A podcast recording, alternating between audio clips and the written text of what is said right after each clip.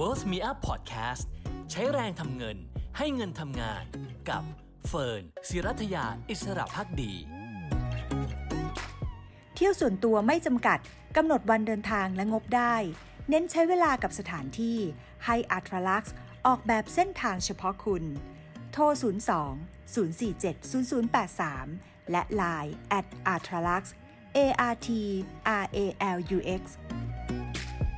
ก่อนหน้านี้มีคำพูดที่ว่า numbers don't lie นะคะหรือว่าตัวเลขไม่หลอกเราหลอกแต่ว่าเหตุการณ์ล่าสุดของ Star Corporation นั้น อาจจะทำให้เราเปลี่ยนความคิดนี้ไปสิ้นเชิงนะคะเพราะดูเหมือนว่าตัวเลขที่เห็นในงบการเงินอาจจะเป็นกลลวงหลอกเราก็ได้ ลงทุนนิยมวันนี้จะพามาดูนะคะว่าอะไรเป็น 7 กลลวงสำคัญในงบการเงินที่เราต้องรู้บ้างค่ะ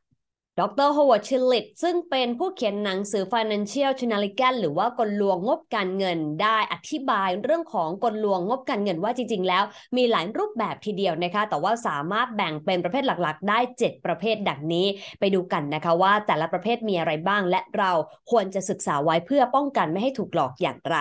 กลลวงแรกเลยนะคะก็คือการเร่งรับรู้รายได้ในงบการเงินค่ะ ตัวอย่างของกรณีนี้ก็อย่างเช่น บริษัท A นะคะเขามีการทำสัญญากับบริษัท XYZ เพื่อที่จะขายสินค้าที่ผลิตจากบริษัท A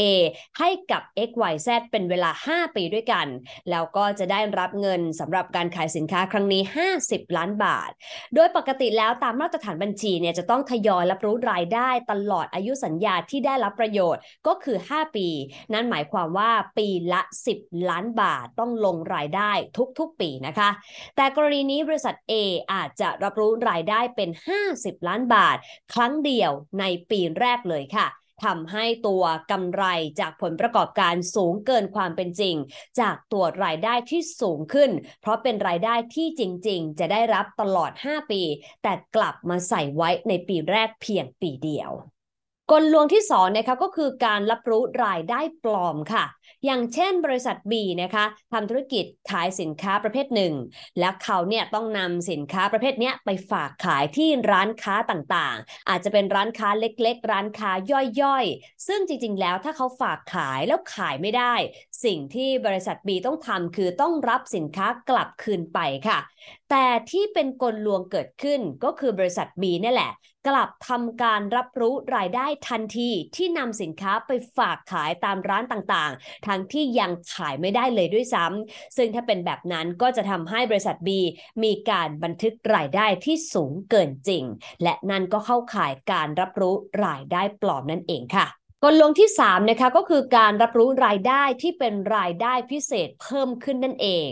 โดยวิธีนี้อาจจะบันทึกบัญชีถูกต้องนะคะ แต่ว่ากลลวงก็คือจังหวะที่เขาใช้ในการบันทึกบัญชีที่ไม่ปกติค่ะ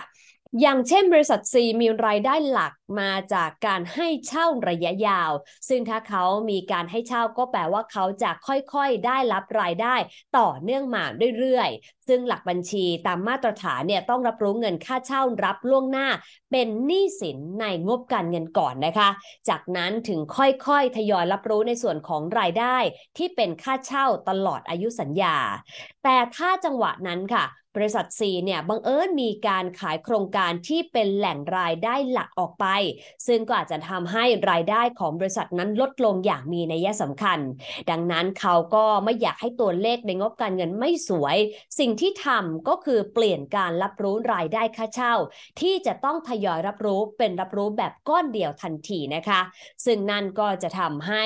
ส่วนของตัวงบการเงินดีขึ้น จากรายได้หลักที่หดหาย แต่รายได้จากากค่าเช่าระยะยาวเข้ามาทดแทน ซึ่งตัวเลขอาจจะถูกต้อง แต่จังหวะเวลาไม่ถูกต้องนะคะ เพราะในความเป็นจริง ตัวเลขนี้จะต้องค่อยๆ ทยอยรับรู้รายได้ ในแต่ละปีที่เกิดการเช่าเกิดขึ้นค่ะกลลวงที่ 4 ก็คือการเลื่อนการรับรู้ค่าใช้จ่ายออกไปอย่างไม่สมเหตุสมผลค่ะ อย่างเช่นบางบริษัทนะคะอาจจะใช้ช่วงเวลาที่สภาพคล่องติดขัด ในการที่จะยืดอายุการใช้งานสินทรัพย์ต่างๆ จะได้สามารถตัดค่าเสื่อมได้นานขึ้น นั่นแปลว่าแต่ละปีเขาจะมีตัวเลขค่าเสื่อมในงบการเงินน้อยลง ซึ่งก็จะทำให้ท้ายที่สุดภาพรวมงบการเงินดูดีขึ้นนั่นเองค่ะ อย่างเช่นอายุการใช้งานของสินทรัพย์ที่ปกติมีอายุการใช้งาน 20 ปี ถ้าราคาตามบัญชีในวันที่ซื้อมาคือ 500 ล้านบาท ตามหลักบัญชีเนี่ยต้องตัดค่าเสื่อมปีละ 25 ล้านบาทค่ะ แต่พอเกิดวิกฤตขึ้น เศรษฐกิจไม่ค่อยดี สภาพคล่องเริ่มตึงตัว บริษัทอาจจะปรับเปลี่ยนประมาณการ อายุการใช้งานของสินทรัพย์เป็น 25 ปี ดังนั้นค่าใช้จ่ายที่เป็นค่าเสริมราคาในแต่ละปี ก็จะเหลือเพียงแค่ปีละ 20 ล้านบาทเท่านั้น จากปีละ 25 ล้านบาท ซึ่งนั่นก็จะทำให้ตัวเลขทางบัญชีดูดีขึ้น กลลวงที่ 5 ก็คือไม่เปิดเผยหนี้สินที่จริง ๆ แล้วควรจะเปิดเผยค่ะ ส่วนใหญ่ก็อาจจะเป็นหนี้สินที่ยังมีความไม่แน่นอนอยู่นะคะ จึงยังไม่รับรู้เป็นหนี้สินในงบดุลได้ อย่างเช่น บริษัทมีคดีความถูกฟ้องร้อง หรือกรณีหนี้ค้ำประกันบุคคลภายนอก หรือบริษัทอาจจะตกแต่งตัวเลขเพื่อปกปิดหนี้สิน ซึ่งอาจจะตกแต่งข้อมูลการทำสัญญาเช่าดำเนินงาน แทนสัญญาเช่าทางการเงินทำให้ส่วนนี้ก็จะไม่ปรากฏในรายการหนี้สิน หรือไม่แสดงรายการเจ้าหนี้ในงบแสดงฐานะทางการเงินนั่นเองค่ะ จึงเสมือนว่าบริษัทมีหนี้แต่ไม่ปรากฏในงบนั่นเอง เนื่องจากมีการเล่นแร่แปรธาตุกลลวงที่ 6 นะคะก็คือการเลื่อนการรับรู้รายได้ค่ะ เรื่องนี้นะคะตัวอย่างก็เช่น การชะลอรับคำสั่งซื้อในช่วงใกล้สิ้นงวดบัญชี ให้รอรับรู้รายได้ในงวดถัดไป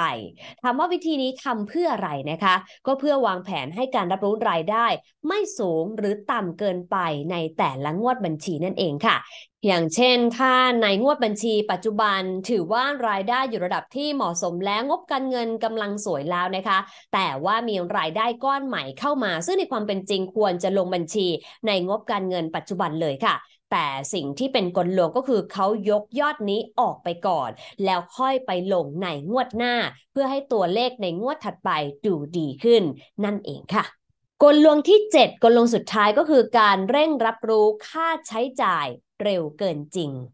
ซึ่งส่วนใหญ่ก็จะเป็นการตั้งสำรองหนี้ศูนย์ ตั้งสำรองสินค้าล้าสมัยหมดอายุ หรือไม่ก็อาจจะเป็นรายการค่าใช้จ่ายที่เป็นตัวเงินก็ได้นะคะ ซึ่งวิธีนี้นะคะจะเข้าข่ายกลลวงทางการเงินก็ได้ หรืออาจจะไม่เข้าข่ายก็ได้ ขึ้นอยู่กับเจตนาของผู้บริหารบริษัทนั่นเองค่ะ และนั่นก็คือ 7 กลลวงในงบการเงินที่มักจะเจอกันนะคะ ไม่ว่าจะเป็นการเร่งรับรู้รายได้ในงบการเงิน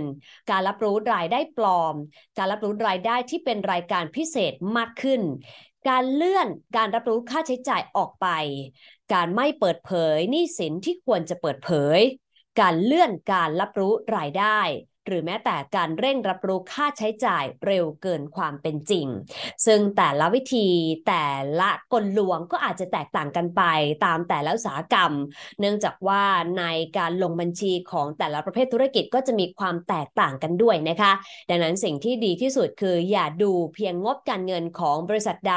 บริษัทหนึ่งเท่านั้นค่ะ พยายามหาคู่เทียบให้เราได้เห็นภาพนะคะว่า ในอุตสาหกรรมเดียวกัน หรือแม้แต่ในประเภทธุรกิจเดียวกันนั้น มีอะไรที่มีความเหมือนความต่าง หรือมีเบนช์มาร์กหรือค่ามาตรฐานอย่างไร เพื่อให้เราไม่ถูกหลอกจากตัวเลขที่เราคิดแล้วว่าไม่น่าจะโดนหลอกนั่นเอง หวังเหลือเกินนะคะว่านี่น่าจะเป็นเกราะป้องกันเล็กๆ น้อยๆ ให้กับผู้ลงทุนไทยได้ค่ะ